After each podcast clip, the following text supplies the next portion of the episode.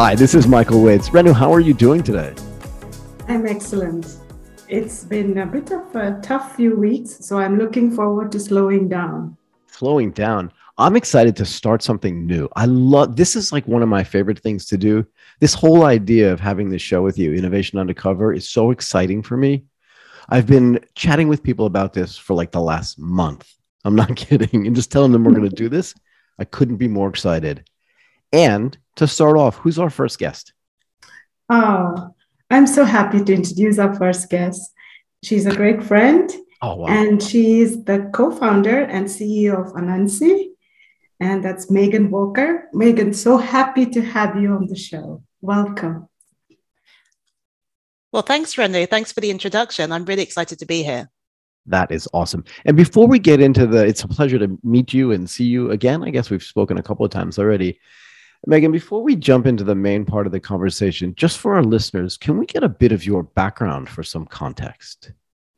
Yeah, sure. So, um, I mean, I can also just give you a little bit of background on Anansi as well, but um, you know, I can start with my, my personal background. So yeah. I worked in finance for about six years as in venture capital, mainly investing in clean technology and industrial efficiency. Um, so a lot of the technologies we're investing in were things like telematics systems, home energy management, and uh, and tools such as that. Many of which are actually now being used in the insurance industry. Yeah. Um, I left that because I wanted to. I got really passionate about data science and how data could be used to improve industrial industrial processes. And that's where I stumbled across the insurance industry, which is what led to uh, the founding of Anansi. But what does that mean, stumbled into the insurance industry? Well, this seems very it? this seems a very common way to get into the insurance industry. It, it often it? picks you rather than the other way around. I've heard this from many people. but, what, but how does it how does that happen, right? In other words, I get the interest in data and the telematics, this whole idea of like how to devices and connected devices provide data and help make industrial processes more efficient. But when you're doing that, where does insurance kind of pop in? Well, that's the most interesting thing about insurance because effectively it's all about data. I mean, the whole industry is underpinned by by data, and you know, there's this huge untapped opportunity to you know bring the, you know the connected data or this continuous data which is now available to really transform insurance products and you know make them fit for the future. When you go back and look at the experience you had as an investor was part of the reason for jumping out and starting anansi this idea that you thought that enough had changed with compute and throughput and that we were at an inflection point where the amount of data and what we could do with that data was then in the end going to change the way insurance was underwritten and driven? Yeah, 100%. So it's a combination of the availability of data and our ability to harness that through, you know, all these new big data tools and systems. And also the industry is now warmed up to actually using that data in, you know, the onboarding process for products and also most importantly in the claims process, you know, because effectively claims is the shop window for insurance. So, you know, it's not just about how you can make it easier for customers to actually get the insurance products in the first place. Right. It's also vitally important how you can tap into data to improve the whole claims adjustment process, and then also, you know, through open banking, you know, make that claims receipt as smooth and seamless as possible. Open banking. Can I ask you this too? I was on a call earlier today with somebody, and he talked to me. I want to get this terminology right about the relevance of data right? So we talk a lot in the engineering space about minimizing noise and amplifying signals. So when you're looking at all this data and you know the more devices that are out there, the more data we get. How do you go about determining which data is relevant and which data is just noise? I mean, that's a really important point because effectively the difference is whether the data is structured or unstructured. Go ahead. So to have data which is a signal, you know, structured data trumps anything else. And I think that's one of the beauties of the, you know, the fact that we're working directly with e-commerce platforms and logistics partners is we're actually tapping into a very structured data set to inform our insurance product. I mean, it's a very different challenge if you want to use you know unstructured text or you know the things that people you know, voice commands or whatever i mean that's right. that's almost an unsolvable problem at the moment. But we will get there but you know we're starting you know much more simply. And actually in insurance terms that's already a big step from actually filling in your insurance forms online and effectively providing structured data. The step we're taking is to go from you as an insurance customer having to fill in a form to provide them with structured data to you as a customer giving us access to your platform. So we draw the structured data directly from your business or, or from a platform or tool so, Megan, as a insurtech founder myself, this is, I think we understand this is a really hard journey. And I, I, as a single founder, I have done, I am still doing this by myself. And I know my Anansi's experience is different. You have a big team, you have co founders. Maybe you can walk us through the journey a bit, how you got there. Yeah, absolutely. So I do have a co-founder. I, I really admire anyone who's a so, solo founder of, of any business because I think having a co-founder is definitely what helps to get you through some of the tough times that you know as a founder you will always experience. So, um, so my co-founder Anna, I met when I was in London, and she actually comes from a fintech background. So she was one of the early developers at Money Farm, which is a sort of banking application, sort of investment application rather. And she's also worked uh, for conventional uh, banks in the sort of technology team. So she was really excited, you know, to bring some of the learnings from conventional fintechs into the insurtech space. And uh, yeah, that's that's some of her background. So how big is your team now? Uh, we are seven people. So, yes, yeah, so there's myself and my co founder. Um, everyone is effectively a department. So, we have a person who's responsible for insurance, a person responsible for partnerships, marketing person, and then we have some, some developers supporting Anna and building, yeah, actually building the platform as well. Was becoming an entrepreneur something that you had always considered? Like you said, this thing I kind of fell into the insurance industry. Do you feel like you fell into entrepreneurship too, or do you come from an entrepreneur entrepreneurial family? You know, it's like your brother, your sister, an entrepreneur, your parents, entrepreneurs. Is this something where when you left, I'm putting it in quotes, right? Like your job, your family was like, whoa, whoa, slow down. What are you doing? Kind of thing. You know what I mean? No, actually, I do come from an entrepreneurial family. Yeah, so my, yeah, my dad, my grandfather, my great grandfather, yeah, every, everyone has been entrepreneurs in my family. but it actually wasn't something I actually considered. So, uh, you know, I earlier in my career, I guess I was more focused on, you know, a corporate job, and I was working in VC. And actually, it was working in finance alongside some really inspirational entrepreneurs that actually made me believe that, you know, maybe I could strike out on my own and, and, and do this. So, you know, actually, it was that experience which gave me the confidence to, to found my own. own own business, you know, obviously in partnership with, with Anna? I'm so curious. Um, being, you know, you've been on the VC side and now you're on the other side of actually being able to raise money. Is do you is there a difference? Do you sense a difference from when you started and the journey and where you are now? I mean, it, yes, it's very, very different. So when I was working in finance, I was working, um, I guess we were investing, you know, from Series A onwards. So, you know, we had a particular focus. We didn't actually spend so much time in the sort of the phase of the business that we've been in so far, which is the pre-seed and seed, actually getting the business off the ground. So, you know, so so really, you know, we've learned that now, and then I guess as the business progresses, we'll, we'll get closer to, you know, the, the area of business that I, I understand a bit more. But, you know, it's interesting to see where we're going. And it's very interesting to having seen closely how other businesses have managed to scale really fast because effectively all VC backed businesses are, are, aiming to be, you know, venture scale, which is, you know, the potential to become, you know, billion dollar, multi billion dollar businesses. And you can only do that if you have a, a business model and a strategy which enables you to scale really quickly. So, what does that look like to you? So, I mean, I mean, I guess what that looks like to us in insurance is, you know, because this is a data, effectively a data-driven um, product. Right. And it's you know it's sort of it's a very scalable product in itself because our whole process is very automated. So you know we've taken a lot of the administration out of, of what we're doing. So you know just to give you a bit of background you know, we're um, building a goods in transit insurance product. So we're seeking to make goods in transit insurance faster fairer and more flexible for e-commerce businesses and you know businesses doing shipping. So effectively you know the whole onboarding process is pretty much automated by our process. We then track all the parcels using our platform and the third party tracking data and we process the claims for delayed and lost parcels parametrically. So again, this is just based on the data that we're receiving around the parcels.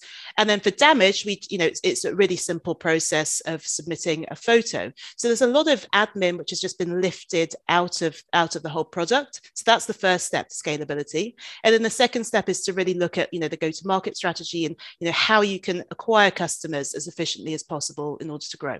Can we go through the first part of that first, if you don't mind? Yeah, sure. Can you can you walk me through?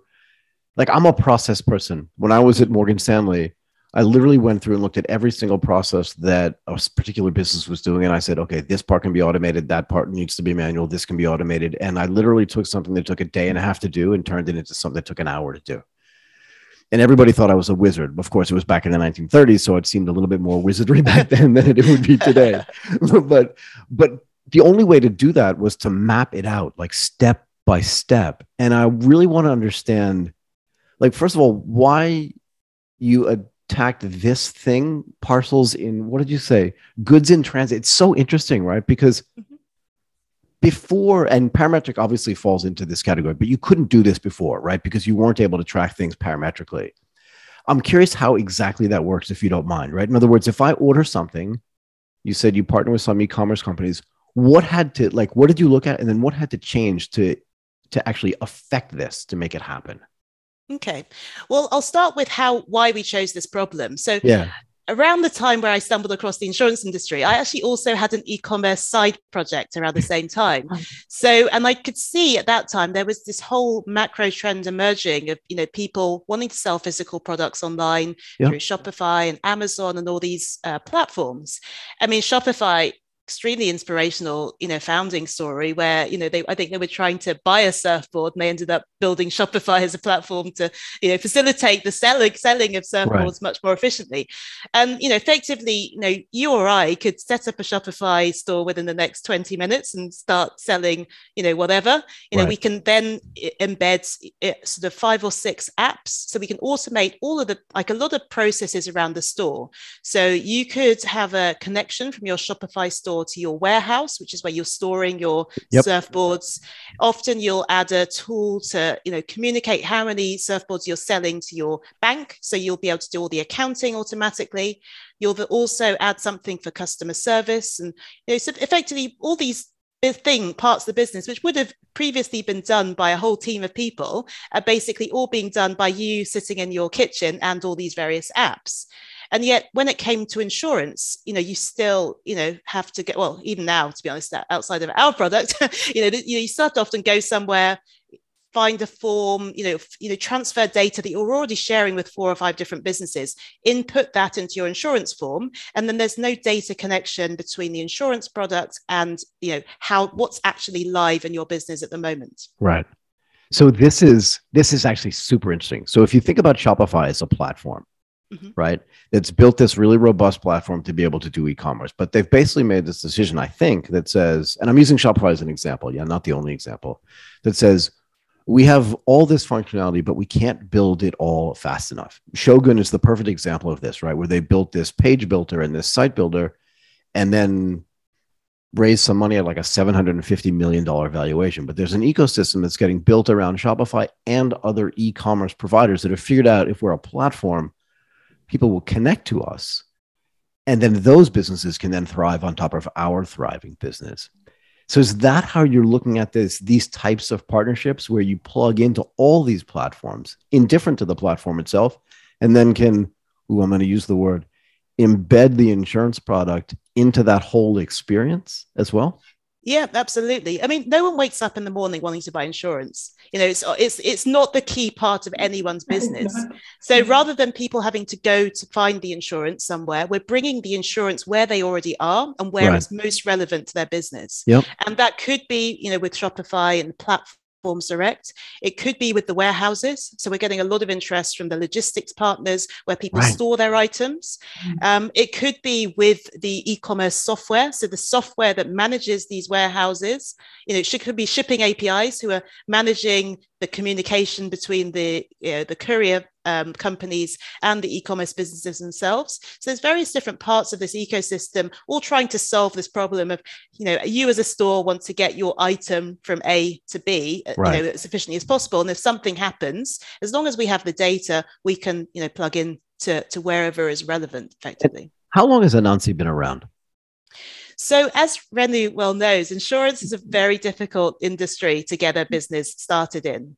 So, I mean, so actually, so uh, so actually, we met in 2018, didn't we? Yes, originally, yes, yes, um, at, at, that stage, we were looking at, uh, we weren't even looking at this idea. We we were looking at how we could work with insurance companies to support them in improving how they go about selling small business insurance. So this was, you know, which is a fascinating project, but yeah, for definitely a first iteration and a way just to you know, get a window into how conventional insurance is, is being sold. Mm. You know, then we've gone through a process. Uh, then I think, guess the key part of getting an insurtech startup off the ground, especially if you want to bring your own insurance products to market, is getting insurance capacity. Yeah, so it's basically taken a long time. We've been in a sort of pre-launch phase where we've launched part of the product, and we literally now are just about to launch the the full product actually in the next uh, yeah, week or so with a with a you know with our a new insurance partner. So it's really exciting. Renu, if you want to say something, just let me finish this thought, and then you can jump in. But this idea of getting capacity right is very well understood by people that are in the insurance industry. But this idea of convincing somebody, if you're not an MGA, right, mm-hmm. of convincing someone to just underwrite the risk takes so much time. I mean, I can say it because I'm not involved in building my own insurtech. And even after it feels like you have approval, you might not like until the you know the what do we say? The eye, the, the i's are dotted and the t's are crossed. Like you don't really know if you have it. And i'm sure there are a bunch of fits and starts about this. I'm super curious. The reason why i asked how long it was around right is because i'm always interested in the development of a new product like going to a warehouse and just saying you know you could insure some of this stuff parametrically. So as soon as something bad happens you're automatic so you have to connect to the data. And as soon as something bad happens you get a payout. And then you can get a further payout if you have indemnity insurance as well, right? This idea of para indemnity. And the same thing for the shippers, all this other stuff. I'm always curious what their reaction is when you and your team show up and say, Have you thought about this kind of thing? You know what I mean? So, I mean, I guess there are two levels to the sale. So, the first yeah. is to the warehouse business, which already works with many of these merchants. And I guess the second level is the actual policyholder, which will be the, the merchants who are, are working with this warehouse. Right. So, when we go to a warehouse, um, for example, you know, in the UK. I mean, many of these businesses have been you know, working in this logistics space for sort of 20 years. Yeah. So they well know the the key problems that you know they and their customers face around you know the cost of you know conventional insurance. You know, it can be five percent of the of the cart value.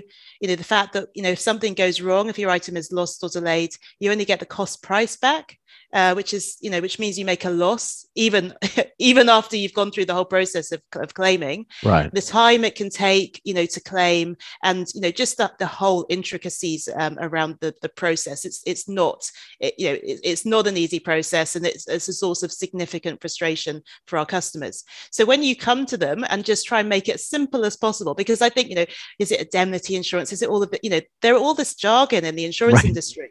So effectively what is the underlying problem, you know, item is going from A to B. Has it been delayed, lost, or or, or uh, damaged? And you know, just having a flat price so you can predict, you know, or you can basically quantify what is this insurance going to cost. I mean, that's a huge step forward in in just having an understandable product. Right. And you know, then having very clear milestones because we are doing you know a lot of the the claims parametrically for you know when is this uh, going to be confirmed as a, a delay? When will it be confirmed as a loss?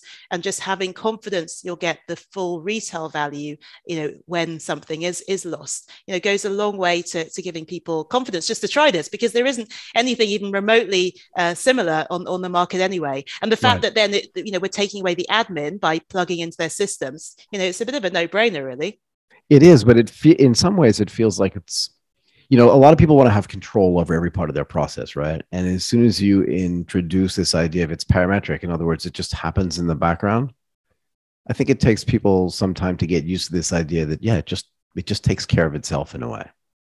Yeah. Yeah, I think so, but I think it's just time. I, mean, as I, said, I mean, there are so many things to do. You know, if you're, you know, just a small team running a, you know, an e-commerce business, you know, I think the main focus is is really around, you know, actually, you know, getting in front of enough people. You know, all the marketing side of things is hugely time consuming. Very. You know, how you can do that efficiently, and you know, the key thing is reviews. You know, negative reviews really damage these products, and you know, seventy-seven percent of negative reviews relate to shipping issues. So anything that you can do to, to make that whole process smoother is, is really uh, you know, necessary so that they can just really focus on you know, the bits of the business they want, they need to be focusing on rather than you know, admin. Got it. So a question in the beginning, a lot of the efforts, as you mentioned, is on getting capacities, on sales, marketing. When do you see the benefits of it, like a say a full-on data science team coming on? at what stage like you say you have a team that you can fully harness the data that you that you have been collecting mm-hmm.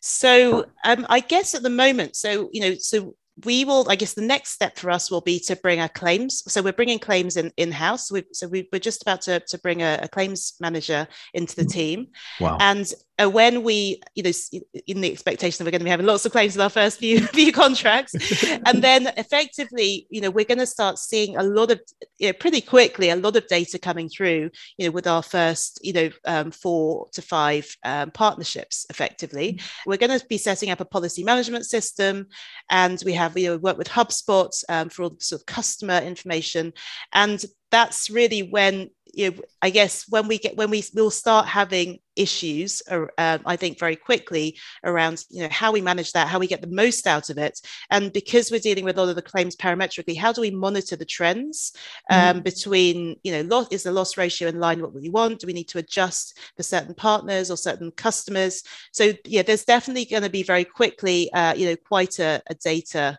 requirement within within the business effectively. I don't know whether we'll outsource that but we definitely will have um, some work that would need to be done for sure.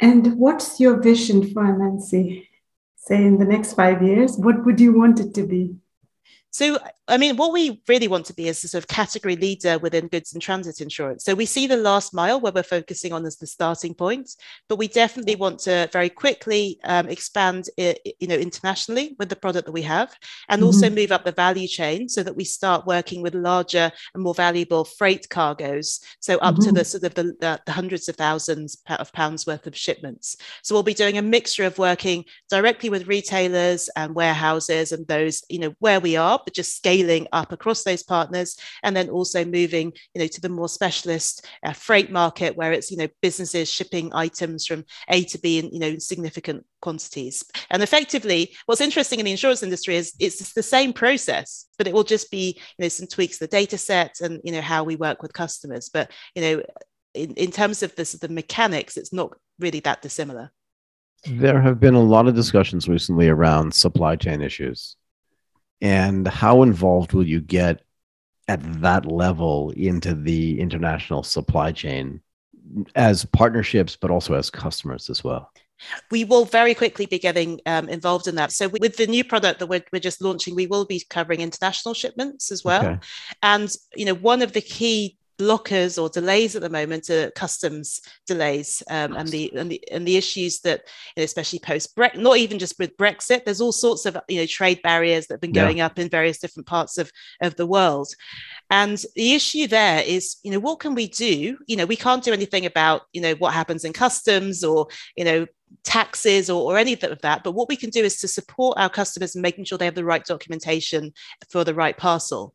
And there's actually a, a really exciting business called Hurricane e-commerce, and that's exactly what they do. They basically have sort of digitize this whole customs process so you can you know integrate their api and use that to basically inform your customers whether they have got everything they need or whether they need to you know amend some of the documents and then you can then eliminate delays which are caused by bad documentation and then you just end up with your pure kind of customs delays which you know you, you're not going to be able to get rid of.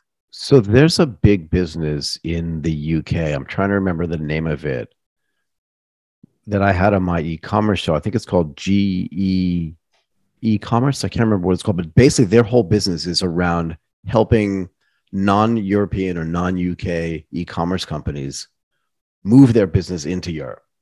Mm, yes. Yeah. And that seems like an ideal partner for you, right? Because yeah. all of their clients are your potential clients, I think. Do you know what I mean? Yes, because potentially. They're, they're yeah. So, so yeah, no, absolutely. So I guess the one thing that differentiates the partners that we can work with is whether they have access to data from the companies they work with. So that's why mm. I guess why we started with logistics partners, yep. because we're able to see, you know, when as an item left the warehouse and that's the key vector for us in terms of when we issue a policy. Right. So um, but yeah definitely we can get int- introducer or refer agreements from others but you know we're, we're trying to work with kind of ecosystems where, where where the data connection sort of supports the product as it were. Yeah sorry the name of that company is global e-commerce experts but go ahead renu sorry. So your path of expansion really follows the path of data wherever there is data Yes, exactly. I yes. love that. I love that. and so that also means that you know when it comes to data, sometimes you have to um, you pull like you make stuff when there is data. But here, I actually say a strong use case where you're going and pushing for sectors to give you data so that you can grow. And it takes a long period of time, but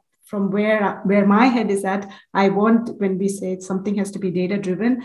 Eventually, I want like efforts like yours to actually push for data rather than pull for it. And so I, I think because I think that you know moving away from where you are look to a traditional insurance setup i believe at that point there was so much of data but they don't really utilize it.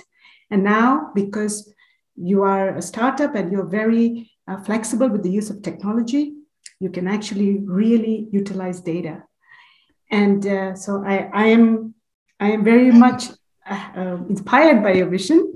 And I, I love that. But then my favorite question is insurance is so slow. How do you deal with it? I mean, I think that I think it, it is what it is, you know. So it's similar to what Michael said before that you know you can think you've got a capacity, and then something happens, and then you know, there's a whole nother month of things you didn't even know you needed to do that somehow need to need to happen. So you just have to go through through the process, and you know it's really vitally important to to find the right partner who also understands that you know we're coming at this from very different angles. You know, you've got a very traditional industry, well, risk averse for obvious reasons in industry, and then you have startups who are coming in who kind of just want to sort of test something and then keep iterating over time and it you know it takes some time to feel comfortable with that approach because yeah. you, know, you, don't want to, to take a risk you know we end up you know maybe losing you know a lot of capacity or you know you're, you're not really aligned so you know we, we've just gone through that that process of of getting comfortable you know on both sides you know this this is the right partner to work with and you know obviously we're super grateful you know that we have investors who believe in the vision yes. and have been prepared to work through this this phase and you know help us you know get the people in place in order to to get through this so that we can you know have this this launch and then you know obviously the key thing that gets you through is your customers you know the fact that we have demand you know from partners you know and from merchants who you know don't have you know many alternatives you know really keeps you going going you know in terms of you know, getting getting to, to delivering that as well. So coming back to one of the things you mentioned which is also a favorite topic of mine which is investors um, i think that the sales cycle for insurance is so long that you i believe that you need investors. But you also need investors that actually really understand insurance. Um, that's what I've seen. Is that what you've seen? Yeah, hundred percent. Yeah, I think it's very it's a very different proposition to in- invest in an insurtech company compared to a conventional B two B SaaS business. You know, you could just set up a SaaS business tomorrow and start trading, or you know, getting revenue, you know, whatever. But that's just simply not possible within insurance. You're going to have to have a, period of time where you know you actually build some infrastructure you know in the in advance of, of getting the insurance capacity. And i think that's perfectly possible if you have a you know a, a go to market strategy which enable you to very clearly be able to identify where you're going to be able to get your you know where you're going with this mm. business in terms of you know revenue and, and partners and and what that's that's going to look like and yeah I, I definitely totally agree that having insurance um, insurance industry angels um, as part of that gives you a lot more credibility when you go and speak to, to mainstream investors. And you know, we've been super um, you know, lucky and, and, grateful for the support of um, you know some of some really high profile insurance um, industry angels um, that really supported us uh, you know with with closing our, our pre seed round. Can I ask this what do you mean by insurance angels? Does this mean like are there venture capitalists involved in the funding as well? Or is yes. it is it pre- oh there are go ahead yeah, I'm really so curious. We cl- yeah we closed a pre-seed round of two million dollars um, in uh, last year and mm-hmm. uh, at that stage, we were backed um, by so Octopus Ventures um, was the was the mm-hmm. um, you know they're a multi-stage VC fund. They, you know they go very from very early stage right the way through. They were they led the round, but you know the people who were also participating were you know, people like um, Evelyn Bourke, who is the former CEO of Bupa, which is a life insurance um, business. Um, we had um, uh, Andrew Rear, who is the former CEO of Munich Re Digital Partners. Um, we had um, a couple of senior execs who um, have worked with Marsh Insurance, yep. Um, and also, you know, so, so th- those sorts of people, and those a lot of those uh, our investors were angel investors in a company called ManyPets, which is an insurtech unicorn, and they've been super successful. So, you know, not only were they be able to advise us from their experience of, you know, 20, 30 years of in the insurance industry, but also from having seen the journey of ManyPets over the last five years, from Series A right the way through to, you know, being a unicorn and you know, being in multiple jurisdictions with this, you know, best in class pet insurance product. I'm really glad that you pointed out the individual people that did this because that was the whole point of asking this question is that at the earliest stages of development of a company, regardless of whether you're raising $2 million, which is amazing, by the way. So, congratulations for that because that's hard work. Like, it's, those yes. are hard yards, right? Regardless, or raising 200 million. But the point is that at the earliest stages of the development or the building of any company, it's really just an experiment, right? And I like to say that angel investors are funding an experiment. And that experiment can take time and it can take iterations, and they need to be patient, right? So a company like Octopus that's multi stage realizes hey, if it's pre seed, we know what we're getting, right? And it may take 18 months or more to get sales. We know that. And we're not going to give money and then two months later say, where are the sales? Because it doesn't make any sense, right? Mm-hmm. But you're smiling, right? But there is a part of the venture capital world that no, doesn't understand that. Sorry, go ahead. No, that's absolutely. You know, we've definitely spoken to. You know, we we we obviously spoke to a number of investors before sure. we welcomed Octopus into the round, and you know, people do say to you, "Well, you know, why haven't you already got five thousand right, Where's your traction?" Premium, you're like, yeah, every month, and so yeah. uh, no, it's it, it's just a different thing. But I mean, obviously, we still want to be a venture style business. So you know, we want to have a pathway where we will be able to get that level of of, uh, of traction. You know, through the, the partnerships and the strategy that we have. Because right. you know, on the flip side of things, you know, we're well aware there are other insurtechs that have gone through this process and they haven't got the traction they were hoping, and then you know that that hasn't been you know so good an outcome for the investors either after, yeah. after this pre-seed stage. But it sounds to me, based on what you've said and the points that Renu have made as well, you're building into demand, right? You're not, oh, yeah, build, you're not, yeah. you're not building into a maybe. You're building into demand. People out there saying, "Oh, this is a product we need," and that, then you're saying, "Yeah, we're building into this," and yeah. that's actually fun, right? Because you get to iterate, saying, "This is what you need."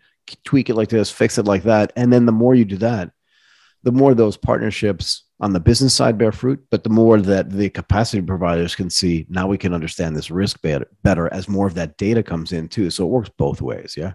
Yeah, absolutely. That's a really good summary of, of what we're working with. Well, that's awesome. That's really awesome. Um, did I, did, I was, I just lost my train of thought. Did I miss anything else, Megan, that you wanted to mention, or can we just thank you for being on the show today? I know. Okay, go ahead. Go ahead. Go ahead well, you know, this is a topic that we all talk about, especially as female founders, about how hard it is to get investment because of your gender. Um, I always want to know is that was that your experience? And uh, is there anything that you've seen in the female founders that you would like to caution, warn, so that we can deal with this differently? I mean, definitely um, we are two female founders so we're definitely in a very small minority you know we're ethnic minorities and you know also both female founders. So you know, we had some very interesting experiences during our, our fundraise. Nowhere near as bad as some people that you read about, but you know, we definitely had our, our ups and downs during during the fundraising um, process. I mean, I think the main thing that I would say to, to you know to, to female founders, you know, you often hear that you know that founders, female founders get asked, you know, a different type of question to, to male yeah. founders. So yeah. male founders are asked about promotion or how big this could be, and female founders are more about asked more about prevention and you know what could go wrong wrong with this sort of thing. So I mean, I think you know, first bit of advice is just always just talk about the big vision. Don't don't be sort of uh, afraid to have a mm. really big vision and be ambitious, even if you think people are going to laugh at you or you know just you know just make how how big can this be because you know when you speak to investors they want to be inspired and excited about you know what you're building right i mean i think the second bit of advice i would give is don't be afraid to cold email people or you know you know cold mm. cold um approach mm. people so one of our um you know most um, supportive investors is a guy called Chris Adelsbach, who is you know UK Business Angel um, of the Year. He's you know he he's you know extremely successful entrepreneur in his own right, and then he used to run TechStars in the UK, and now he's invested in a, a huge variety of, of fintech startups, some of which have gone on to be extremely successful in a very rapid period of time. And we just emailed him just to say, look, we saw that you just had a big up round for one of your portfolio companies. You should have a look at what we're doing. And, and you know, he invested. And he's then introduced wow. us to so many uh, helpful people along, along the way. So, uh, yeah, that's another bit of advice I would give. Yeah, I mean, this falls into the category that I like to call you never get anything that you don't ask for. Yeah. And yeah. it's this whole concept I have of you're already at no before you ask. So mm-hmm. if the only, if the answer to your question is no, well, that's where you are when you ask the question. So why do you care? Does that make sense? yeah, you didn't. You're not going to lose anything. Effectively, nothing. Yeah, so, I always say no downside. But also, how cool is that? Like, I mean, the guy also, probably gets how many emails? You know, he's got however many portfolio companies, and he'll just reply. And he replied really quickly. It was like within an hour or something. but you know what? You know what else is really interesting about this too? And again, tell me if I'm wrong here. Sometimes people will look at you and just think already successful probably doesn't need my help. And they maybe they're not there waiting for you to reach out to them, but they're just thinking, I can't contact them. They've probably already found. Do you know what I mean? Where they're looking and just go, you, are laughing, but but you'd be surprised because if you exude a certain amount of confidence, people will just look and say, "Well, I'm not going to ask them because it'll be really embarrassing if they go, we've already raised." Do you know what I mean? I don't think I've experienced that. that. oh, but you don't. But you don't know that. You don't know that, right? That is, you, that is fair. no, but you you you don't know that, right? Because you don't know that people haven't seen this like confidence, this appearance of confidence that you have, and have them figure out uh, maybe she's fine. Like maybe she doesn't need my help, kind of thing. It's it's a really weird thing. So it goes both ways, I think, at some level. Anyway, just my humble opinion. Can I ask you one more thing before I let you go? Sure. I love this idea of coming from an entrepreneurial family, right? Because it's such a it's such a unique thing in a way. And I don't know about you, but I never thought about it when I was a kid. But like my grandfather started his own business. He funded his first son's business. My dad quit his job because he was completely unemployable because he couldn't get along with anybody, and then started his own business. But I never thought about it. And to be fair, when I was a kid, I thought, Jesus, dad, you couldn't even keep a job. But the reality was, it was better to have your own business. And you went corporate first. But you think at some point, you know, grandpa and your dad were just like waiting and watching because they know who you are. Do you know what I mean? Like they know how smart you are. Just wait, they know your personality. They were just like, go. And then you, you know what I mean? Yeah, probably to be honest. Because when I was younger, I would never have imagined that I would I would do do anything like this. Really? you know, often you want to sort of you know rebel by doing the opposite. yeah, maybe. Yeah. oh, I don't know. They must be super proud. Um, anything else, Renu? No, I. This has been so wonderful, and especially because when I've seen a Megan's journey which started along with mine. And I went to the US, came back, and she kept at it. They kept at it. Yeah. It inspires me. I think it's awesome. Okay, let's thank you. Thank you, Megan Bingham Walker, a co founder and the CEO at Anansi. That was awesome. Thank you. Thanks for having me. Good luck with this podcast. thank you.